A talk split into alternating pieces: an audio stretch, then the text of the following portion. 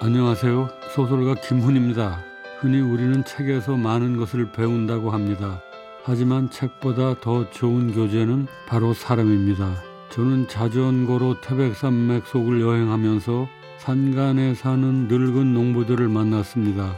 그 농부들은 공부를 많이 한 사람들은 아니었습니다. 그러나 그들은 이웃을 어떻게 대해야 하는지 그런 이치에 대해서 정확히 알고 또 실천하고 있었습니다. 사람과 사물, 자연 속에는 책에 없는 진실이 있습니다. 그것을 증명하는 것이 글 쓰는 저의 사명이 아닐까 생각하고 있습니다.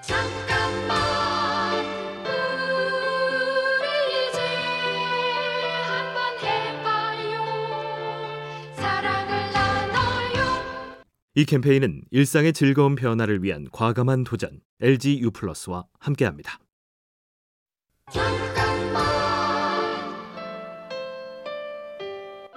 안녕하세요. 소설가 김훈입니다. 저는 우리 역사를 소재로 해서 하얼빈을 비롯해 카레 노래, 남한산성 등 여러 소설을 썼습니다. 그런데 저에게 가장 소중한 시간이 언제냐고 물으신다면 저는 지금이라고 대답합니다. 반성하지 않는 현실은 나중에 뼈아픈 후회로 기록될 것이기 때문입니다. 날마다 저녁에 마감 뉴스를 보면서 우리는 역사로부터 아무 교훈을 얻지 못했구나 싶을 때가 많습니다. 진지하게 반성하고 괴로워해야 할 순간은 바로 지금입니다.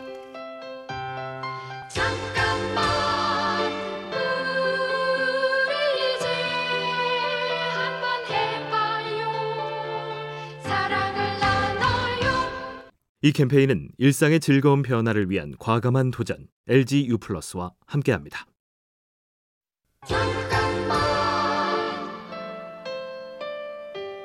안녕하세요. 소설가 김훈입니다. 저는 안중근 의사의 이야기를 50년 가까이 품고 있다가 최근에서야 소설 하얼빈을 썼습니다. 하얼빈은 안중근 의사가 제국주의의 선봉인 이도 히로부미를 저격한 가장 치열했던 5개월을 다룬 이야기입니다. 제가 대학 시절에 읽은 안중근 신문 조서에는 한 젊은이의 빛나는 청춘이 담겨 있었습니다. 오늘은 안중근 의사의 하얼빈 의거 113주년 기념입니다. 안중근 의사의 젊은 고뇌와 그의 열정을 깊이 생각해 주시기를 바랍니다.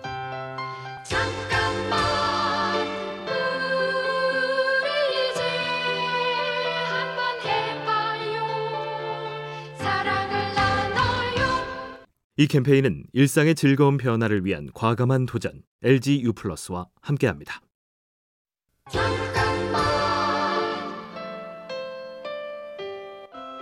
안녕하세요. 소설가 김원입니다.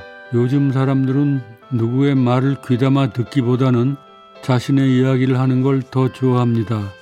듣기는 없고 말하기만 있는 시대가 되었습니다. 듣기에 바탕이 없는 말하기는 소음에 불과합니다. 남의 말을 듣는다는 것은 그의 고통과 슬픔과 기쁨과 소망을 헤아린다는 일입니다. 새가 알을 품듯이 오래 기다리고 품을 수 있는 삶의 태도가 소중한 것입니다.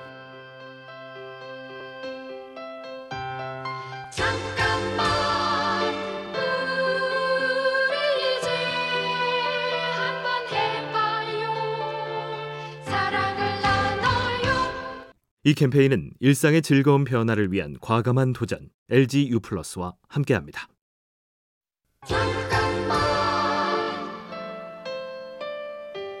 안녕하세요. 소설가 김훈입니다. 저의 단편 소설 손은 어떤 젊은 소방사가 들려준 이야기의 느낌에 의지해서 쓴 글입니다.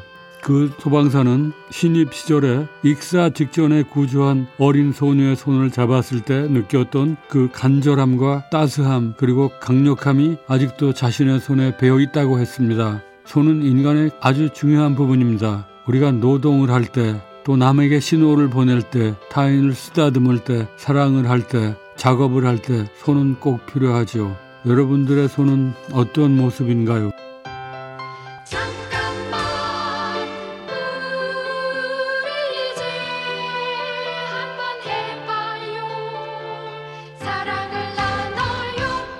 이 캠페인은 일상의 즐거운 변화를 위한 과감한 도전 LG U+와 함께합니다.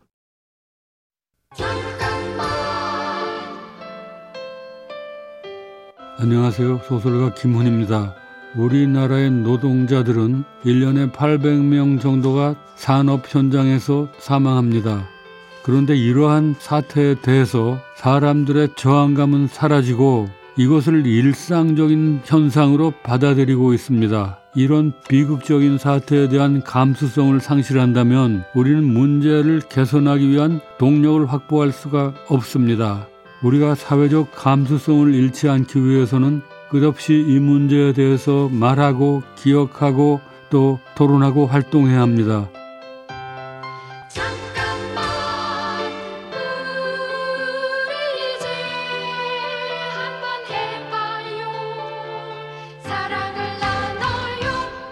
이 캠페인은 일상의 즐거운 변화를 위한 과감한 도전 LG U 플러스와 함께합니다.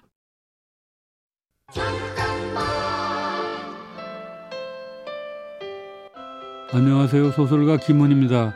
저는 늘 연필로 글을 씁니다. 연필로 글을 쓴다는 것은 저의 자랑이 아니라 저에게는 불가피한 일입니다. 연필로 글을 쓸 때 내 글이 내 몸과 함께 나아간다는 느낌이 있습니다. 이 느낌은 저에게는 아주 소중한 것입니다.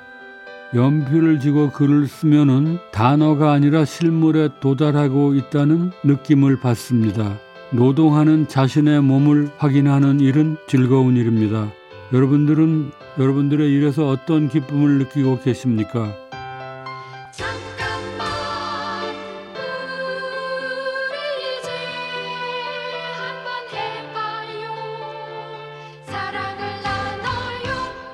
이 캠페인은 일상의 즐거운 변화를 위한 과감한 도전 LG U 플러스와 함께합니다.